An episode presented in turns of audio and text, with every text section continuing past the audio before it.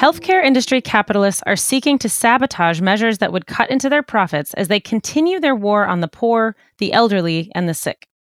We'll also discuss the far right, which has its sights set on education, pushing for bans on the teaching of the history of racism in America and on COVID safety precautions in its latest efforts to stir up baseless controversy. We'll also talk about the death of war criminal General Ray Odierno, protests against the Line 3 pipeline, and new CIA efforts to target China. We need a new system. We need a new society. We need to demand that which may have sounded impossible even a few weeks ago, but is not only realizable, but an imperative necessity.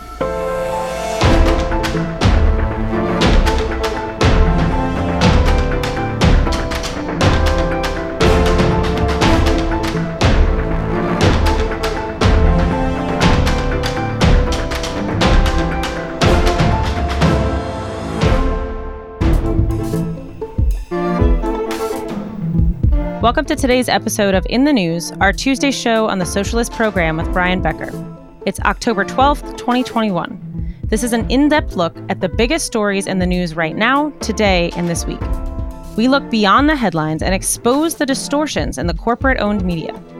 If you enjoy the show, please support this independent programming by going to patreon.com slash the socialist program and subscribing. I'm Nicole Roussell here with Esther Iverem, Walter Smolarek, and our host, Brian Becker. Esther Iverem is also the host of the radio show and podcast On the Ground at onthegroundshow.org. Make sure to check out On the Ground, which comes out weekly on Fridays.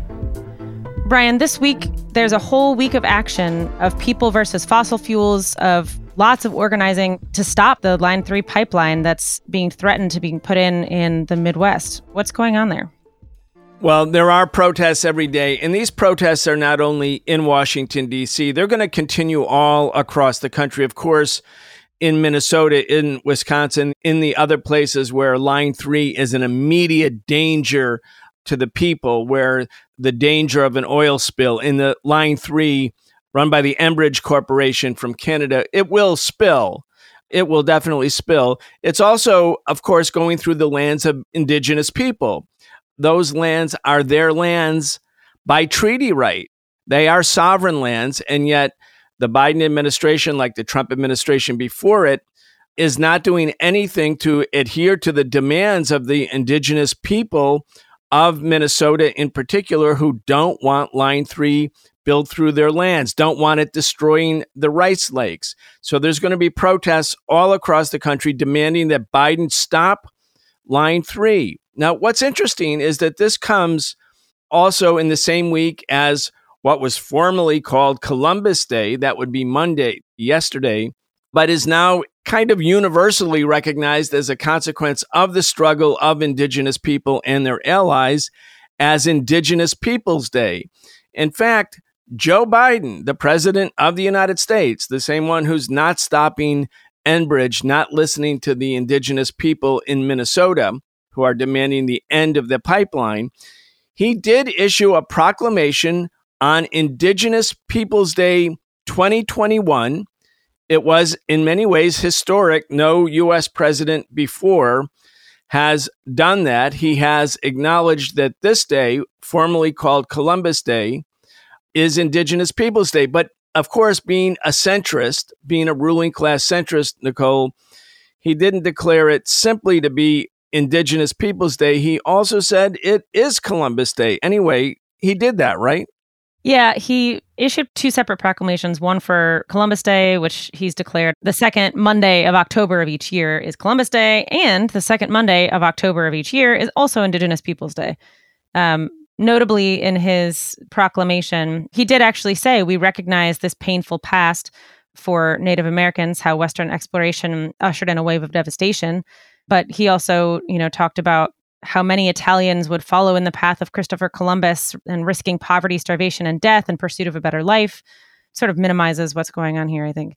I mean, there was an Italian American lobby for Columbus Day back in the 1880s and 1890s when Columbus Day finally became a holiday, but it wasn't really about Italian Americans. What was happening then was the the verdict of the US Civil War was being reversed the US government had pulled the troops out from the South. Reconstruction was ended in a bloody counter revolution. The South was given back to the plantation owners and their armed terrorist wing, the KKK. And so, as the North was retreating from the vestiges of anti racism that accompanied the post Civil War period during the time when the radical Republicans, meaning left wing politicians, were in charge of Congress, the emphasis on colonialism and whiteness became a thing. It was during the same period that the U.S. formally adopted apartheid as an official policy, 1890s, the same period. It's the great retreat away from black freedom, the retreat towards and sort of embrace of counter revolution that followed the Civil War. So that even though the South lost the war militarily, it won the war politically in the way the war was thought about and remembered. And that's the true history of Columbus Day. Christopher Columbus never set foot on the territory that is now the United States of America. So there would be no reason that Christopher Columbus should be celebrated by people in the United States. Furthermore, of course, Christopher Columbus and his expedition and the expeditions that followed were the precursors to the enslavement of the indigenous populations. They were the precursor to a genocide on two continents. They were the precursor not only to settler colonialism, but the import of African people to work the farms and plantations of the rich colonizers in North and South America anyway, that is the real genesis of Columbus Day. But, you know, it is important in one way to recognize that Biden only did this proclamation on Indigenous Peoples Day 2021 because of the uprising against racism last summer after the killing of George Floyd. It was the mobilization of 35 million people, many of whom were protesting for the first time, that changed the political climate. That's when the Pentagon, who in 2015 said that they would never change the name of the 10 military bases named after Confederate soldiers, they said, oh, yeah, we're going to change those names now. That's when the owner, the billionaire owner, Dan Snyder of the Washington football team, who had said that they would never change the racist name of the Washington football team using the R word, he said, quote, and this is an, an interview in 2013, will never change the name. It's that simple. Never. N E V E R. You can use all caps. That was billionaire Dan Snyder resisting the demands of indigenous people in this area and their allies who were repulsed by the usage of this racist slur for the Washington football team. Now, the Washington football team, starting last year, is called the Washington football team. Anyway, it's a real sign of how anything actually changes, not because the powers that be suddenly wake up and say, wow, Christopher Columbus was really just a genocidal maniac and indigenous people were slaughtered and their land stolen. No, it's because of the struggle of people, the working class in the United States, many sectors actually in the United States who came together to fight against racism that leads to these mm. changes. By the way, I don't know how many of you have sort of looked into these, why the Pentagon named all of these U.S. military bases after Confederate generals who took up arms against the United States government in what was the bloodiest war the U.S. has ever fought 655,000 people in this country died during the U.S. Civil War between 1861 and 65. And that's when the country was only 30 million. Compare that to World War II, where the U.S. lost 400,000 or 450,000, but the U.S. was at that time a country of 150 million. And yet the U.S. military names all of these military bases after the Confederate generals who took up arms against the U.S. government. And I was looking, I was thinking, well, has the U.S. government or has the Pentagon ever named a U.S. military base, say, after Frederick Douglass or Sojourner Truth or Harriet Tubman or John Brown? The people who fought against the enslavement of people, who fought to end slavery. Did it ever, you know, name any military bases after them? And of course, the answer is no. But the other thing I found out, which really is mind blowing, given the fact that the Pentagon represents the United States Army, and the United States Army defeated the counter revolutionary renegades who took up arms in 1861, known as the Confederacy. The Pentagon has only named two U.S. military bases after Union generals. So we have, you know, all of these Pentagon operations, bases, installations named after the Confederates, and almost none, only two, named after U.S. generals who led the Union Army during the Civil War. No, you know, Fort Grant or Fort Sherman or anything like that. Anyway, it says a lot about how naming takes place, labeling. And the reason this is important, it's not simply symbolic, it's also about how future generations learn the lessons of history, which then informs consciousness about the struggle today. If you think, if you're taught through your whole life, General Robert E. Lee, who fought for slavery, was a great man. That has a big impact on public consciousness when the schools are named after him and the highways and his birthday is celebrated. It has an impact. Anyway, this renaming of things, while symbolic, isn't unimportant. Here's one fact that I think really supports what you're saying, Brian, and it really just says it all about what the true purpose of these Confederate monuments are, you know, public institutions named after Confederate leaders, military bases. I mean, this is why there's all this, you know, public display of sympathy for the Confederacy. It's not, you know, as the racists ridiculously argue about heritage or history, it's about racism. It's about reproducing the ideology, the white supremacist ideology that lays at the root of this system, the capitalist system in the United States.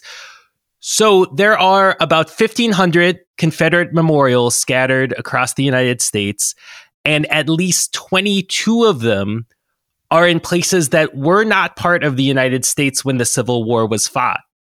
22 of them, including a memorial in Montana in longing tribute to our Confederate soldiers. Well, there were no Confederate soldiers in Montana. Montana was not part of the United States, it was not a state of the United States at the time of the Civil War. I mean, wow. this is 100% obviously about racism. How could it be anything else? Wow. Yeah, the Pentagon has Fort Pickett that's named after General George Pickett, a Confederate general. In 1864, right before the war was going to end, General Pickett became additionally notorious because he carried out mass executions, hangings of Union soldiers. These were prisoners of war. And he just, you know, brought them out in 1864 and put them on the gallows and executed them. Then he went through all of the Union soldiers who had been captured, looking for any of the soldiers, these were whites, who had been from the South, who had decided not to fight with the South, who the Southern soldier was conscripted. The Confederate soldier was conscripted. If they didn't volunteer, they were conscripted, they were drafted. So these people not only avoided conscription, but they went and fought with the Union Army. And so he went through the ranks to find all of them and then he executed them right at the end of the war and declared them traitors too to be fighting for the US Army in 1864. And now here's the Pentagon naming one of the 10 military bases named after Confederates, named after General, Major General George E. Pickett. This demonstrates, as you said, Walter, the only reason that somebody like Pickett, who was despised throughout the North for these crimes during that time period 1864, 65, 66.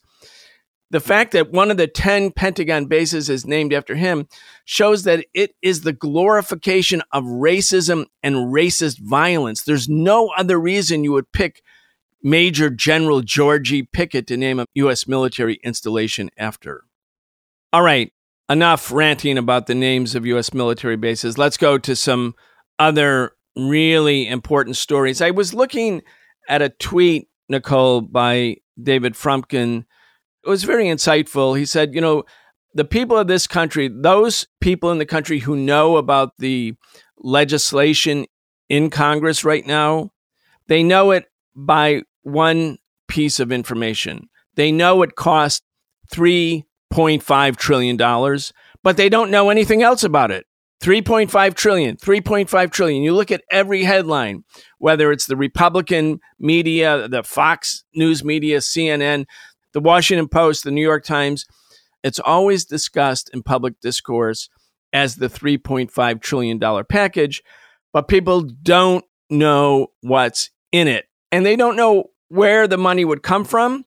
Again, it's the messaging on this has been a complete and utter success for the opponents of any new social spending program and a disaster for the Democrats who say they want to pursue it. Yeah, I mean it's really outrageous and really really frustrating from, you know, the perspective of somebody who wants workers and families to have anything more than what we currently have, which is not very much. And some of the really important pieces of this are as basic as elder care, as basic as you know, making sure that families have what they need to take care of the elders in their family, which currently they don't. There's at least 820,000 people across the country, and these are mostly disabled people or elderly people who are on a wait list for waivers. These are Medicaid waivers that would help them or their families afford home based care rather than putting you know, disabled family members or elderly family members in facilities or in nursing homes or anything like that this was a need before the pandemic. A lot of people don't want to put or can't afford to put family members in facilities or these nursing homes. There's a lot of abuse in nursing homes. They can be extremely expensive. And one option is to try to get a home care worker to come help out while you're working and while your, you know, child with developmental disabilities or your parents who are elderly who need a little bit of extra assistance, which, you know, is very, very expensive to have home care workers come into your home and help out. Maryland on its own has a wait list of 21,000 people who are waiting, just waiting nebulously in this sort of waiting zone, trying to get this Medicaid waiver to help afford home based care. There's a bunch of different reasons it's happening, one of which is eligibility requirements and, you know, all of these sort of resources that go into this.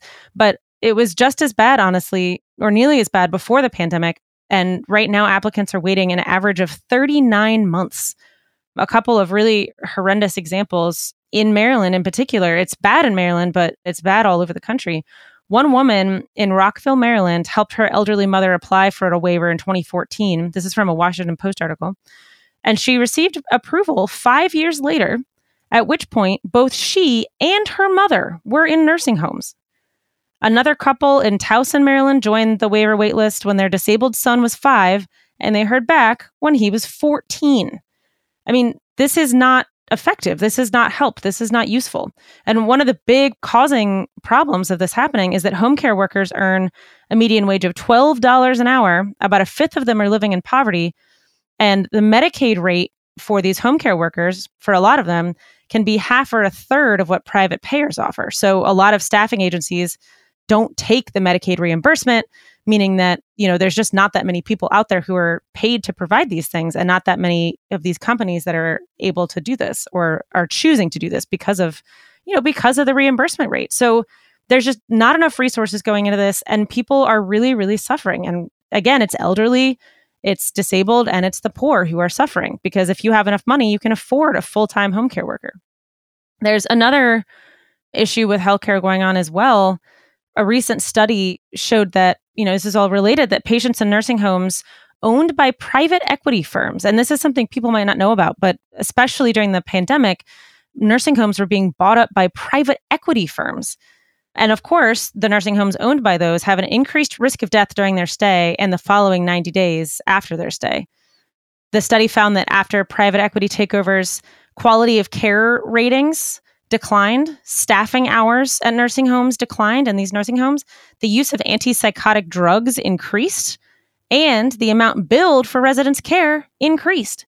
I mean, all of those things I just mentioned are factors going toward increasing the bottom line of the private equity firm and decreasing the health of our elders who are being, you know, theoretically cared for, but in fact abused in these nursing homes. And a lot of these facilities are where, as we all know, a lot of the early COVID 19 deaths, but, you know, continually a lot of COVID 19 deaths occurred. About 45% of Maryland's COVID 19 deaths occurred at longtime facilities. That's about 31,000 residents and staff members who have gotten the coronavirus and 3,500 who have died just in the state of Maryland. A lot of what I'm telling you is focused on Maryland because the state is talking about taking some action. There's currently bills on both sides of the Maryland legislature that would require state inspectors to take unannounced visits three and six months after these private equity firms are buying nursing homes. But you know what really needs to be happening is these private equity firms have no business owning these nursing homes. We should be able to take care of our elders the way we want to take care of our elders and have the funds and the resources to do that. Wow. I mean, what an outrage. What a complete outrage that that industry operates in that manner. You know, Brian mentioned the $3.5 trillion social spending budget and how it's known by its price tag, but there's very little public consciousness because there's so little discussion in the media about what actually is in it just to list some of the things that would be most important to working class people, there would be the extension of Medicare coverage to cover vision, hearing, and dental. It would make permanent a tax credit that is dispersed in the form of a monthly check to working class parents. You would get a $300 a month check for every child you had under the age of six and $250 a month for every child over the age of six community college would become free, pre K would become free, universal. Childcare would become heavily subsidized, free for the lowest income working class people. It would finally allow the United States to join practically every other industrialized country that has guaranteed family and sick leave for workers. It would create a civilian conservation corps to try to mitigate some of the effects of climate change. It would also make, while not sufficient, very substantial investments in measures to combat climate change. It would invest hundreds of billions of dollars into affordable housing all across the country, including making badly needed repairs to existing affordable housing stock and would invest hundreds of billions of dollars into many other projects as well. I mean, this would be, you know, probably the biggest expansion of social programs in the United States since the Great Society programs of the Johnson administration in the 1960s. And one of the reasons I think that the Biden administration and the Democrats in Congress are struggling with this bill and are struggling to pass it, I mean, one of the reasons is that it doesn't seem like they're trying very hard, although notable that Biden is starting to put a little bit of muscle into it. You know, he's said publicly now that they're not going to have a deadline. They're just going to wait until they're able to pass it, which is great. I mean, they could have just totally run roughshod over that deadline and said, well, we're just going to pass the infrastructure bill. They didn't. But when you look at all of the dark money that's going into the lobbying against this and that's gone into lobbying against all kinds of things all kinds of things that workers need that are against the financial incentives of the massive healthcare industry and or health insurance industry or hospital industry those kinds of places. I think you can see very clearly there why it's so hard to pass things because there's so much money that you know is used to lobby and to push and to you know, ensure that people who are elected to office are not going to vote in the way that's actually in the interest of their people. There's one report from the Daily Poster newsletter, dailyposter.com.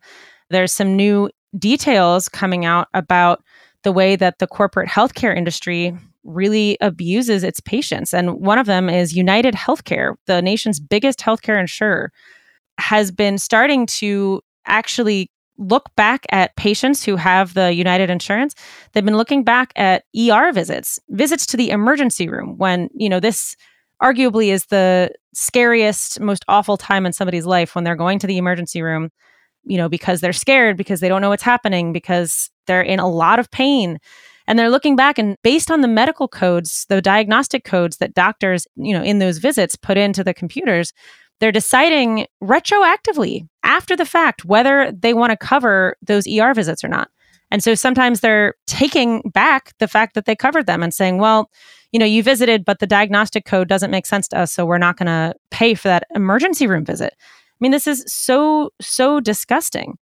And anybody who's been to an emergency room, I mean, you're there for a couple hours. The bill could be thousands of dollars. The thousands of dollars. The healthcare system works. And they're lobbying against, you know, all sorts of things that would be helpful. They're lobbying against the elements of this budget reconciliation bill, this incredible bill that wouldn't fix everything, but man, has a ton of great stuff in it that Walter just talked about. And, you know, there are groups out there, for example, who have been putting out polling. it's push polling to try to make it look like people don't want public option, like people only want a corporate option. But that makes no sense. I mean, the reason that a public option would be so good is it would reduce costs for everybody. It would reduce costs for the government. It would reduce costs for people. You know, the only people who would be losing out is the, you know, massive industrial healthcare complex, health insurance complex. One important fact, and I don't have it in an exact number, but it's more or less this number. The administrative costs, administrative and management costs associated with private insurance companies is about $600 billion. Meaning, if you eliminated these private insurance companies completely, just got rid of them, you had single payer health plan like Medicare, you don't go through a private insurance company, that would be a savings of 600 billion plus dollars. Another part of the spending bill, the 3.5 trillion as they call it, is that Biden was trying to get lower drug prices for people on Medicare and Medicaid by renegotiating the contracts with prices to get lower prices for bulk orders of medicine from pharmaceuticals.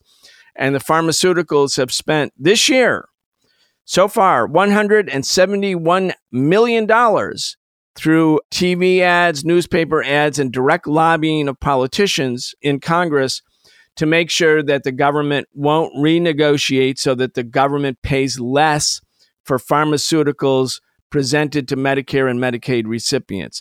Walter, I wanted to ask you before we continue our show and move on the expansion in the $3.5 trillion so called spending package includes expanding coverage for vision, hearing, and dental for Medicare. How is it that you can construct a healthcare system where you think like vision, meaning how can you see or can you see? Hearing, how are you hearing or can you hear? Or dental, your mouth. How can this be designed in a way that up until this point, and Medicare came into existence since 1965, right? That dental your mouth, your ears, and your eyes are somehow exempted from the rest of your body in terms of coverage. I mean, what a ludicrous, bizarre system, again, designed only so as to maximize profits for corporations so that even meaningful reforms like Medicare have this institutionalized restriction that if you're over 65 and you're on Medicare and you're losing your hearing, you don't get Medicare coverage. That makes no sense. It's completely ridiculous. And yeah, exactly. I mean, what possible explanation could there be for something that makes so little sense? Then it's simply designed to maximize the profits of corporations that don't want to pay for that. I mean, what logic is behind that? Like, okay, let's just cut out some of your senses. Who cares about that? That's not a big deal. That's just a luxury to be able to see or to be able to hear or to have teeth left in your mouth. Yeah, there's absolutely no reason for this. And it shows how absurd it is to have a healthcare system that's based on profit, that's based on essentially exploiting and taking advantage of people at their most vulnerable hour, their hour of greatest need. All right, I want to go on to another story. Esther, I know you have been covering line three, the struggle of indigenous people and other people who just care about the climate, don't want to have more and more fossil fuels destroying the planet, more and more use of fossil fuels so that climate catastrophe is not only inevitable, but ever more imminent. Anyway, protests down here in Washington, D.C., they're going on all week long. Yesterday, Monday, on Indigenous Peoples Day, Lots of people out, people getting arrested. This was an indigenous led action. Talk about it. Right. So on Monday, about 100 people were arrested during the first day of these direct actions and acts of civil disobedience planned at the White House called People versus Fossil Fuels. And this action is led by a coalition of indigenous, black, environmental, and social justice organizations all week. And Biden is the target because though he promised these same groups as a candidate to aggressively address the climate catastrophe and prioritize environmental justice, He did not, over the recent months, stop the construction of the Enbridge Line 3 pipeline, you know, that we mentioned threatens the headwaters of the Mississippi River and Lake Superior, in addition to the native treaty lands where there are all these medicines and indigenous wild rice that are collected by the people there. And his administration is also defending oil drilling in the Arctic. He's promoting fossil fuel exports and he's allowing drilling, mining, and fracking to continue on native and public lands.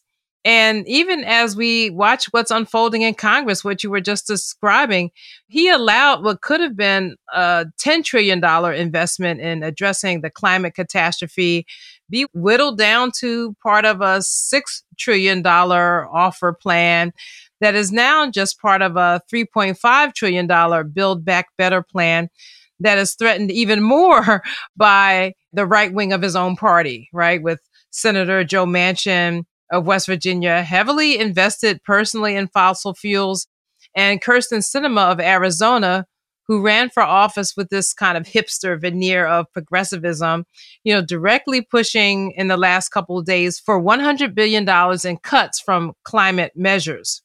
So the activists this week are risking arrest and are clear, you know, acknowledging what small steps Biden has taken. Like last week, he reversed many of the Trump's egregious attempts to expand drilling in national monuments like Bears Ears. But they're very clear that there are other measures that he could take on an executive level, but he's just not doing it. So these important days of action started on Monday, like I said, on Indigenous Peoples Day. And Ben Zinovich was on hand for Liberation News and I spoke to him about the action. So every day this week, there is a direct action of civil disobedience planned at the White House called People versus Fossil Fuels. It started on Monday on Indigenous Peoples Day, and Ben Zinovich was on hand reporting for Liberation News. Welcome to the Socialist Program, Ben. Thank you for having me, Esther. So, can you just tell us about what happened on Monday? Just tell us about the action Sure. So, about a couple hundred of people got up really early to demand action on the climate, more specifically, a, a cease a sort of addiction towards fossil fuels. So, there was people from across the country, across the world. They had attended trainings the night before on just knowing all their rights, knowing songs to sing that were born out of the movement and art making, any sort of supplies that they needed in preparation. They all took care of that Sunday night. So on Monday, on Indigenous Peoples Day, it was really just all about centering the voice of Indigenous people who have been on the front lines defending the environment and biodiversity at large from these corporations, from these fossil fuel billion dollar companies that have basically declared war on these people and their lands. And I know one of the struggles that we've talked about on the show is the struggle against Line 3 in northern Minnesota, which is really threatening the headwaters of the Mississippi and also mm-hmm. a lot of the indigenous land there where people grow their wild rice and retrieve their you know native medicines so I know that they completed line three, but the struggle still continues. Was that struggle highlighted on Monday or some of the other indigenous struggles highlighted Monday? Yes, absolutely. I think that line three was in in everybody's mind, front of people's thoughts. There was a lot of people who were completely engaged in Minnesota and they had come for the week just for this action a lot of people who had been like veterans, even from the Dakota Access Pipeline struggle. And that I think kept people aware of the fact that, look, like the Dakota Access Pipeline, that was restricted. That was, I believe it was shut down. And the administration under Joe Biden could have just as much say in whether or not a pipeline such as Line 3, one that Enbridge has even admitted that it is expected or estimated to leak once every 20 days. If you're talking about something that it has such a likely failure system in the country's largest watershed, in the lands in which 80% of biodiversity, which is protected by the indigenous people of this land, that's something that people always we're constantly reiterating on Monday. Right. So I know you spoke to some people there. Is there like a voice or you know someone who you would like to highlight to share with the listeners? Yes, Tasha. She is a indigenous activist native to lands within Minnesota, and she was just emphasizing how a lot of times there's this dissonance or tension between workers in Minnesota, such as the pipe fitters who have, I guess, become more sympathetic to, I guess, the Enbridge side of things, when in fact, Enbridge themselves are able to invest in clean energy. She noted that Enbridge has investments in renewable resources. So the conversation is less about do we have to sacrifice these jobs or have people lose all these sort of temporary jobs in creating the pipeline? And it's more about do we have the political will to make this sort of just transition towards climate justice and zero carbon emissions? Enbridge does have the ability to move forward with more sustainable energy. They do have green energy within the Enbridge Corporation, and their workers can make the same amount of money by building hemp farms and building solar panels as they do laying pipe. You know, it's not about the availability of these jobs, it's about, you know, people's comfortability and what they know you know, when we talk about indigenous peoples, we're not just talking about people who we can refer to as Native Americans, but even when you look at the current case of Stephen Donziger, he was protecting the rights of the indigenous people, I believe in Ecuador, right? Mm-hmm. And how their land has been just thoroughly polluted by Chevron and then through this lawfare case, they've been able to get away with not compensating these people in Ecuador. Just all throughout this hemisphere, you see the really throughout the world, but definitely in our own backyard, we can see how indigenous people are not only at the forefront of struggle, but they've been greatly impacted by this corporate, really criminality in terms of the environment. Yeah, I spoke with couple people on that subject, just kind of the role of settler colonialism, capitalism, and imperialism, and how that really relates to the displacement, the destruction of people's lands. That was also just a key theme on Monday. I spoke to Joseph, who currently lives in Massachusetts, but his community originates from Oklahoma. But he came out because he understood that the same sort of destruction of the lands in Minnesota are also tied to the destruction of lands in Massachusetts. They also have struggles that involve issues of pipelines going through native land, native land being seized by the United States government just to benefit industrial capitalists in furthering, I guess, either pipelines or back then, I guess he said that it starts even from the railroad companies onwards. So there's always been this connection between monopoly capitalism and settler colonialism. This has been in the government's playbook for a long time when industry, capitalist extraction industry comes to them and says, We want this. Uh, they're more than willing to make the accommodations by, by displacing native people. So these actions are happening throughout this week. It started on Monday, Indigenous Peoples Day, and they're going through Friday, right? Yes. So every day from 8 a.m. to 11 a.m., there will be some sort of action and calling attention to the fact that the normal everyday working people they don't benefit from a sort of economy a sort of system that's so dependent and addicted to fossil fuels they see that there's a path forward that doesn't rely on the destruction of native land, the destruction of the climate overall, and these people who are largely young people, a lot of people who are, I guess, retired, but have been in this movement for decades now, and of course, led by many indigenous leaders. They're not going away. They were singing the indigenous national anthem while the police were declaring it a uh, an unlawful assembly.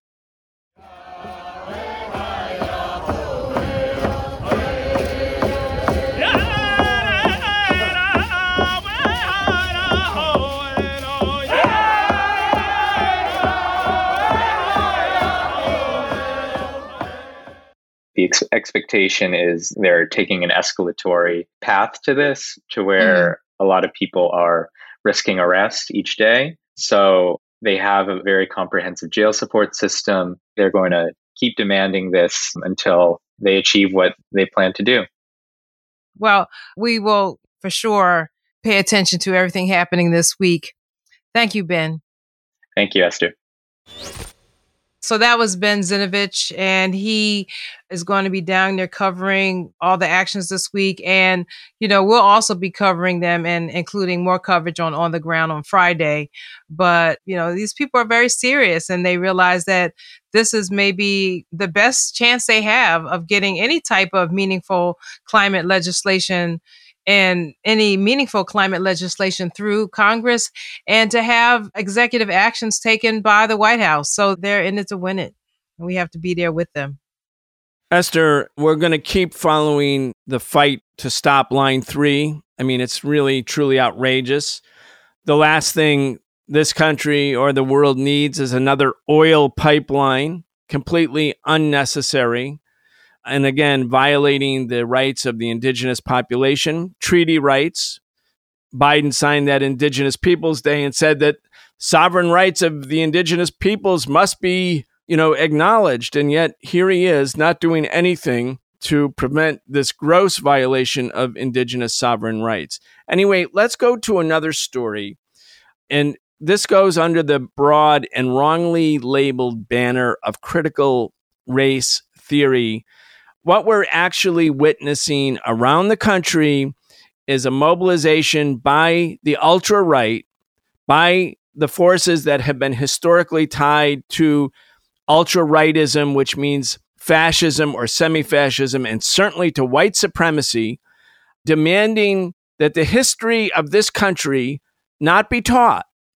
That after centuries of maintaining genocide, the enslavement of millions of people, apartheid, that the history of this country must not be taught. And this isn't simply the history of Black America. This is the history of the United States.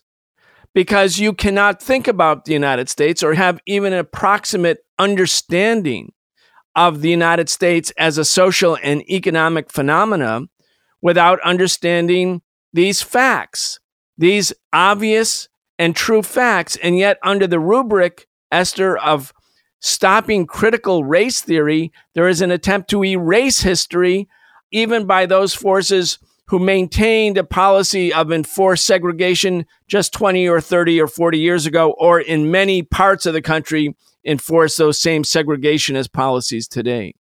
Absolutely. You know, we've been talking about this, and this white supremacist attack on teaching the truth is really ramping up around the country. And now it's culminating in Black educators who are standing up and teaching the truth or saying simply that Black Lives Matter. These people are being fired or they're resigning from school districts around the country. I want to draw listeners' attention to an important article in this past Sunday New York Times October 10th by Erica Green, documenting a particular case of a veteran educator, Andrea Kane. Here nearby, where we are in Washington, D.C., she was in Queen Anne County. And a lot of people know this county as the county that you get to right over the Chesapeake Bay Bridge on your way to the beach, right? It's kind of like county on the way to the beach. Anyway, after George Floyd was murdered last year, like many educators around the country, she felt like an obligation to address this, you know, in the district that she headed. And she wrote a letter that included the phrase, and this was sent out to all nearly 8,000 parents of students in the district. And she said, racism is alive in our country, in our state, in Queen Anne's County, and in our schools, end quote. Well, anyway, after she wrote this, she became the target of a vicious campaign by a group that came to be known as the Kent Island Patriots, part of this patriot movement. And you know that word from January 6th and the whole grouping of people who consider themselves patriots and standing up for what they believe are American values. And as you mentioned, very often, this is the value of not telling the truth about American history. Well, anyway, this group came after her and went on a year long campaign to basically try to reverse many of the positive policies that she put in place in the district to identify systems and incidents where Black students, Latinx students, any people of color were targeted by racist insults, by practices from teachers, from other students, programs to equalize discriminatory practices within the school district that eliminated black students from being able to access you know special programs gifted and talented programs the same things that are happening all around the country and to also put into the curriculum more information maybe about the same things that you were just talking about. I think we talked about banned books recently where even the story of ruby bridges that i think you made mention of or you know alluded to earlier the little girl in new orleans who had to be escorted to school by marshals, US marshals, so that those schools could be integrated. That even there was an attempt to not have that story be told. So this educator was trying to make some of these kinds of changes in this predominantly white county.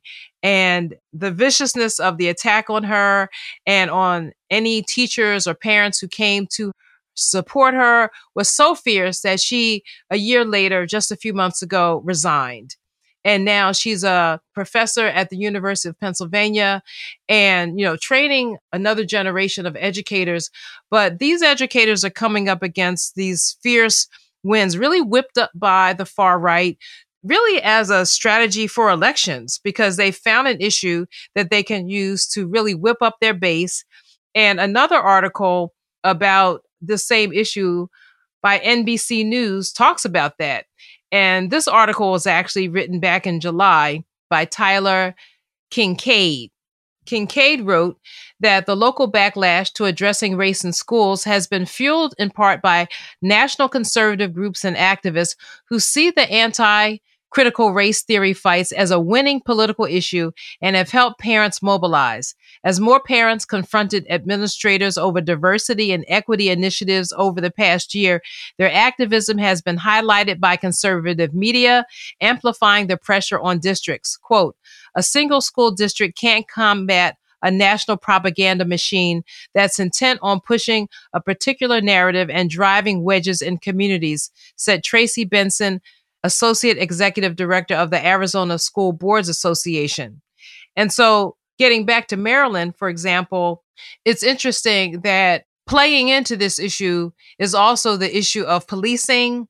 One of the parents opposing Andrea Kane over here in Queen Anne County said that they objected to the note she wrote after George Floyd was murdered, saying that this is a quote on the Kent Island Patriots Facebook page, I believe. Quote, the children must know that those individuals who died in police custody were criminals, not heroes. Our children will not be indoctrinated by anyone's political opinion in the school, and our children must never feel that their white skin color make them guilty of slavery or racism.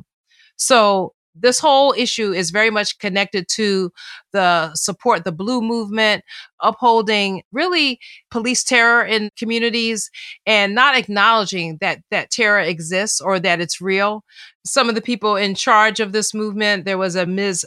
Ciaffarinelli. She is an immigrant from Yugoslavia, and she relates this to her being an immigrant and how America has welcomed her. And she talks about her experience with communism. And so, this Patriot group, it has a, also this component of anti communism and relating any effort for diversity and for standing up for people of color, to communism. So that's very important. It's very dangerous. We just have to keep watching how people who are simply trying to tell the truth about American history, about all of our history, it's not just Black history, as you said, how they're being targeted and how people in schools, teachers, superintendents, curriculum builders, all these people are under attack. And we have to find ways as activists to support the teaching of the truth of American history because it's really vital at this point. This is just as much of the tip of the spear of the fascist movement in this country as is policing and militarism. Yeah, Esther, it's really a despicable situation. The truth is, big picture here, is that the racist mobs that tried to stop the civil rights movement from succeeding, those were the mobs that surrounded Ruby Bridges when she was a schoolgirl, white mobs who wanted to kill her. And the only reason she could make it to school, in addition to her own courage and bravery, was that armed police officers sent also by the federal government had to surround her to prevent her from being destroyed, from being killed, because she, as a young black girl, was going to integrate in all white school. That was America. That was New Orleans. But it was also Little Rock. It was also Chicago. You know, as Malcolm X said, the South starts at the US Canadian border in many ways. You know, this was the reality of the United States. But the civil rights movement, because it gained strength and finally won with the Civil Rights Act of 1964 and the Voting Rights Act of 1965, and then the affirmative action programs initiated by none other than Richard Nixon, who was considered a conservative and who was considered, in addition to being an anti communist, a racist. But the movement was so strong in the 50s and got stronger in the 60s that the ruling class shifted its position and it basically made it verboten, made it not acceptable to be openly racist in American society. Not that people weren't, but in fact, you would pay a price if you were openly racist. In other words, the language had to change, and that was enforced by the US ruling class because it wanted to prevent a revolution in America. And the political climate changed. And with the rise of Donald Trump in particular, what Trump did was say to the racists, it's cool to be a racist. It's okay. We're going to start our political rallies denouncing Mexicans and people who are immigrants from Latin America as rapists. It's okay to be able to call countries like Haiti and other countries in the developing world as shithole countries. That's the president of the United States talking like this. And it dovetails with the Tea Party that came before that, where, you know, Obama, the first black president, was called a communist and they showed up at town hall meetings to talk about health care with guns. And they made the point that Obama couldn't possibly be a real American, that he had to be a foreigner because he was black and this rise of racism in the last 13, 14 years has erupted now so that the pro Trump movement, the Make America Great movement, has become really a vessel to overturn the taboo that racism, the open expressions of racism, had become by 1970 or in the early 1970s and certainly beyond. So, what's changed is that racism, which was kind of put into the closet, has come out of the closet. And now the right wing in America feels very comfortable with attacking anybody who stands up against racism and especially attacking immigrants, attacking Latinos, attacking black people. And this attack and assault under the rubric, the phony rubric of critical race theory, also known as teaching American history, has a lot of people who are being victimized by it, especially outside of the you know the northeast or the west coast cities where the progressive sector of society is stronger. I'm looking at another article. You talked about maryland. Here's from the washington post from early september. Families beg for black principal to be reinstated after critical race theory dispute. Quote nothing short of a witch hunt. And there's a picture of Principal James Whitfield posing with a student at a high school pep rally, and most of the students around him are white, but it's not an entirely white school, but it's a black principal. He was the first black principal in the school. He's been suspended, and the parents and the kids, most of whom, again, in these pictures, who are leading walkouts and doing social media posts, are white kids and white parents demanding that he be reinstated. But what was his crime? What was the reason that he was targeted with all of this racism? Is that he wanted to support a teaching curriculum that included the truth about American history, which his critics called a conspiracy theory of systemic racism, close quote. And the district in Texas placed the principal, Principal Whitfield, on paid administrative leave. So this is a struggle all over the country that's going on. And I'm so glad, Esther, that you were able to highlight it. We have to continue to focus on it because racism is above all other problems in the United States. The principal obstacle to social change. Racism, as you called it, the tip of the spear of fascism in America. And it's the reason, if you want to look and think about why the United States doesn't have, you know, Medicare for all, why social programs are so lacking, why the social safety net is so inadequate, say, compared to leading capitalist powers in Europe. The reason is the class struggle in the United States has been weakened principally by the promotion of white racism and white supremacy among a significant part of the white population. So we have to identify and understand that racism isn't just an issue, racism is the central issue in class struggle politics in the United States. Right.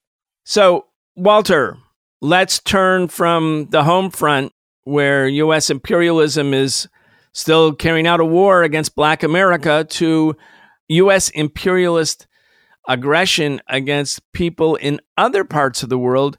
Let's talk about what the CIA said about China. Yeah, so another act of escalation by the United States as it pursues this overall geopolitical policy of great power competition, which really means a new Cold War that's catastrophically dangerous for all of the world.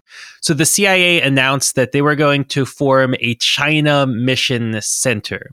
A mission center essentially means that the significance, the amount of resources, the amount of energy, the amount of political attention that's being paid to spying operations, covert operations, subversion in a particular country is sort of taken to the next level, right? There's only a handful of mission centers that the CIA operates, and it indicates that that targeted country is going to be the recipient of all of this extra aggression and resources to back up that aggression. And now China is on the list of those countries targeted by a CIA mission center. Of course, that's going to mean that China will need to respond in some way to protect itself because, you know, the record of the CIA all around the world is perhaps more infamous than maybe any other organization that's existed. I don't know. So, this is something I'm sure that's being taken very seriously inside of China. And it also comes on the heels of another revelation in the press that there has been a contingent of US soldiers, including many special forces soldiers, carrying out secret training exercises, secret training operations for the Taiwanese military. Taiwan is rightfully seen by the government of China as part of China. It's also rightfully seen by the United States as a part of China. United States in the Shanghai Communique said Taiwan is part of China. Yeah, and the official name of the Taiwanese government, according to the Taiwanese government, is the Republic of China. So it's, yeah, it's not in dispute. But essentially, what the United States is doing by amping up the military assistance provided to the Taiwanese government is, you know, challenging the Chinese military to do the same. Because, of course, when the United States carries out such a wanton violation of Chinese sovereignty, they need to respond to. And so it creates this dynamic where even though perhaps neither side really desires a hot war to break out, a shooting war to break out, because of the reckless actions of the US military and the CIA too, the risk of an accidental escalation has reached a truly, truly dangerous level and it requires the intervention of peace loving people all around the world to try to step back from maybe the brink here. We're going to do an entire story on this topic on Thursday in the real story. We're going to have Dr. Ken Hammond, Professor Ken Hammond, back again for another show on China. We're going to talk about what's going on with Taiwan. We need the U.S. audience to understand how China views Taiwan and why the U.S. carrying out these secret military training operations with Taiwanese military forces in secret until recently revealed, and the fact that the U.S. is stepping up arm sales to Taiwan and then China reciprocating is now flying Chinese fighter aircraft into airspace close to Taiwan. All of this is leading to a confrontation. And the people who are engineering it know it will lead to a confrontation. And they can only know that and continue with it if they want it to be a confrontation, which I believe they do want a confrontation.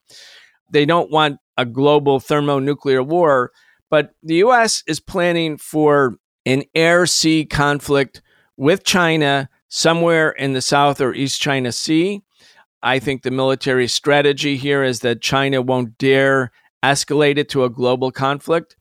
But I think some parts and important parts, maybe the center of the Pentagon now believes that by taking military initiatives against China in the Pacific region that it will have a damaging impact on the Chinese economy.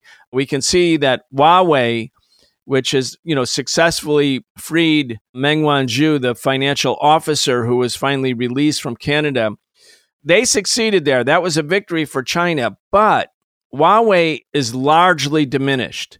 The impact of the last three years on Huawei, on its sales, on its ability to sell cell phones, which were a big part of its capacity, selling less expensive, high quality phones, outcompeting Apple or Google with the Android. I mean, that's been largely diminished. So the US feels that they're making headway in their war against China. And I think we have to understand Taiwan and the unilateral escalation by the US on Taiwan, the most sensitive issue regarding China's view of its own territory, is a deliberate, dangerous act, but one that aims towards confrontation. Anyway, I just wanted to add that there's a role of corporate media in all of this.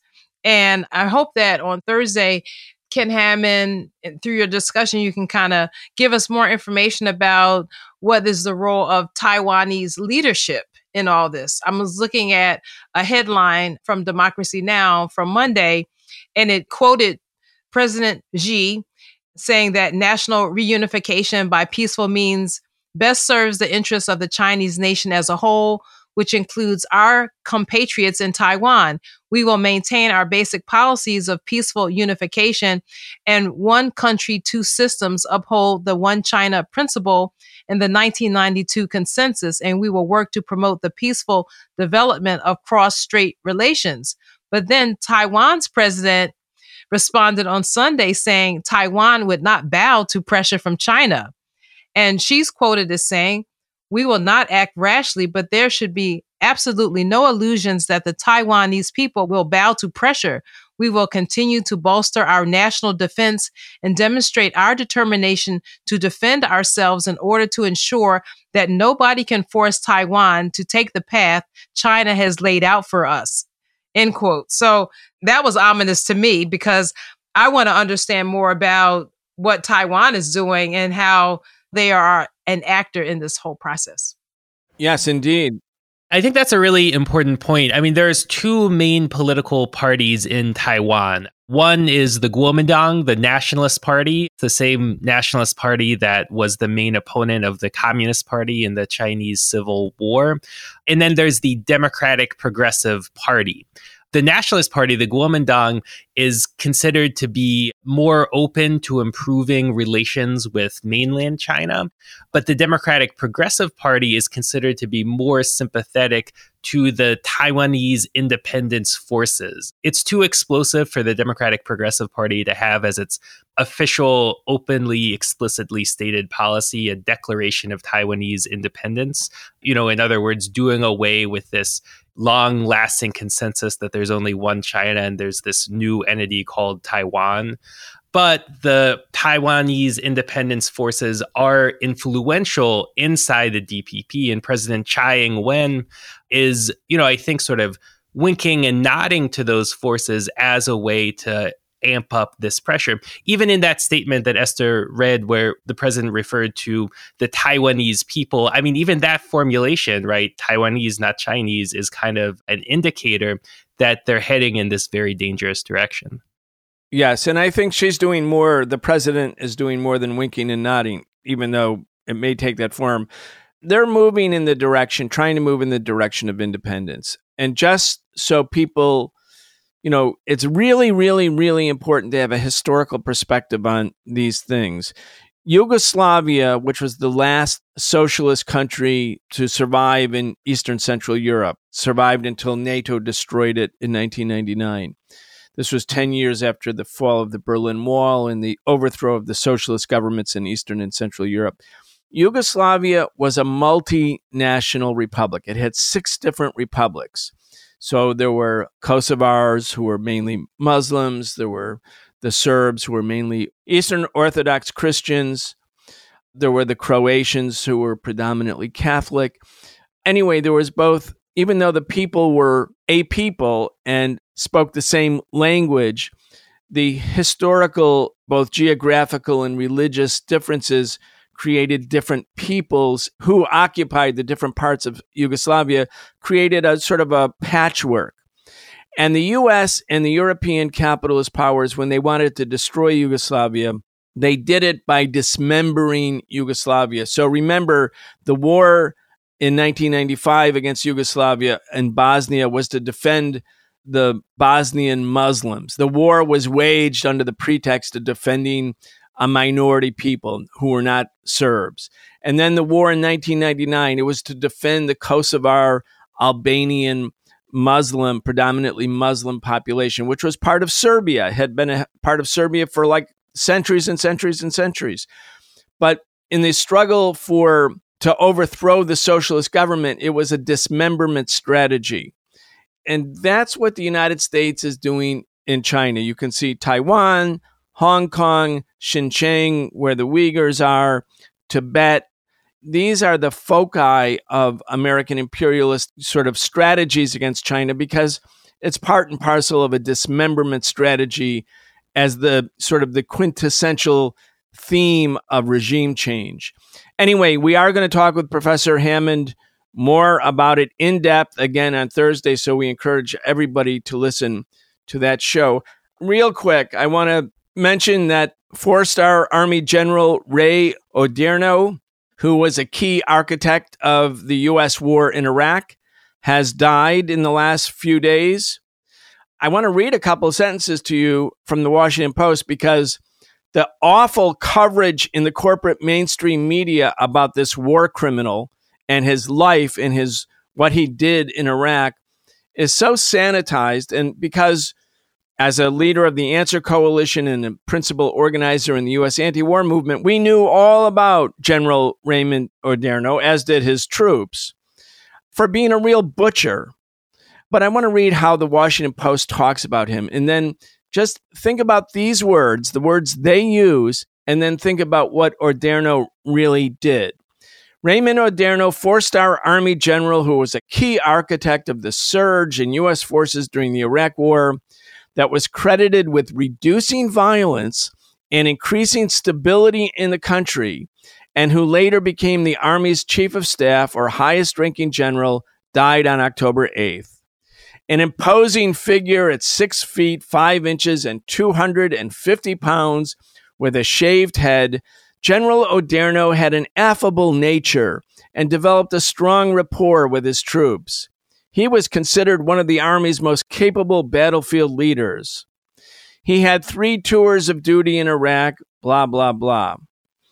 After the heavily bearded and unkempt Saddam Hussein was captured and found in an underground bunker in a rural area of North Baghdad in December 2003, General Odierno uttered one of the more memorable comments of the conflict. He was caught like a rat. When you're in the bottom of a hole, you can't fight back. Hussein, of course, was then executed. He was the head of state. Those last words were my words, by the way. Despite, this is the post again, despite the high profile capture of Hussein, General Odierno had a mixed record during his first tour in Iraq. Soon after his arrival in the country in 2003, he told those under his command, I want to make sure you understand my intent. I want to be lethal.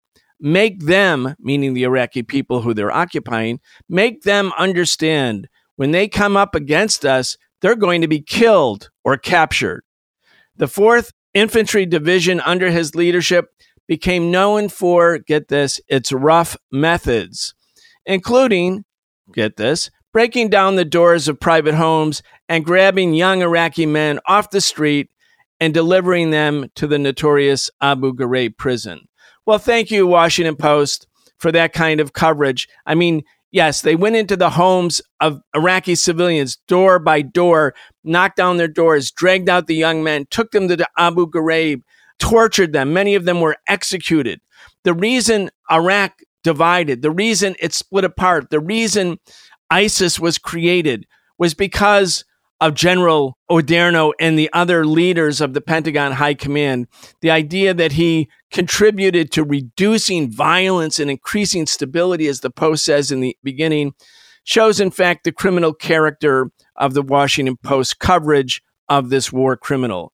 Anyway, Ray Odierno, remembered by us at least here on this program correctly for what he is a war criminal. If anything, he should have been brought to trial along with George W. Bush and Dick Cheney and those who sent him there, including Donald Rumsfeld, for crimes against humanity and war crimes. And of course, what was identified at the Nuremberg trials as the primary crime of the Nazis, which is the crime against peace itself. Walter, last stories. Let's talk about what's the big stories on Liberation News. Yes, go to liberationnews.org, sign up for our newsletter at the top. One piece that I definitely want to highlight is titled Celebrate Continuing Resistance on Indigenous Peoples Day. We were talking about that at the top of the show. Here's an article that's, I think, very good to share to explain the significance of this holiday.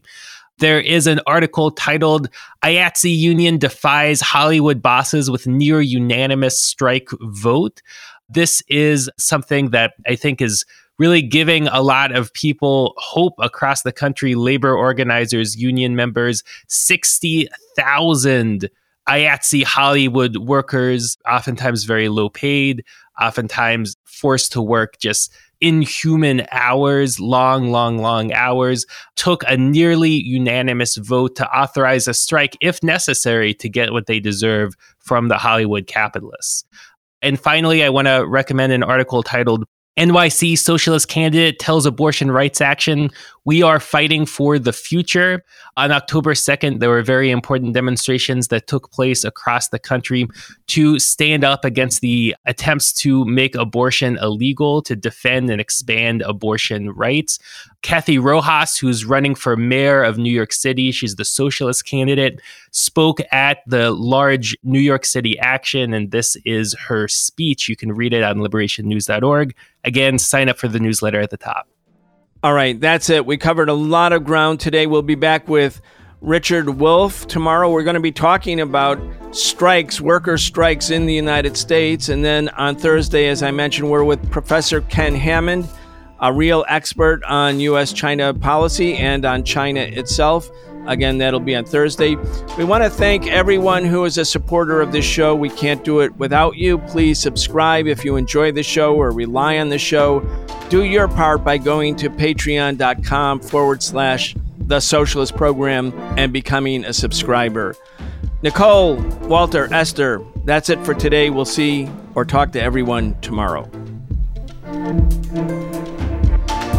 You've been listening to the Socialist Program with Brian Becker, where we bring you news and views about the world for those who want to change it.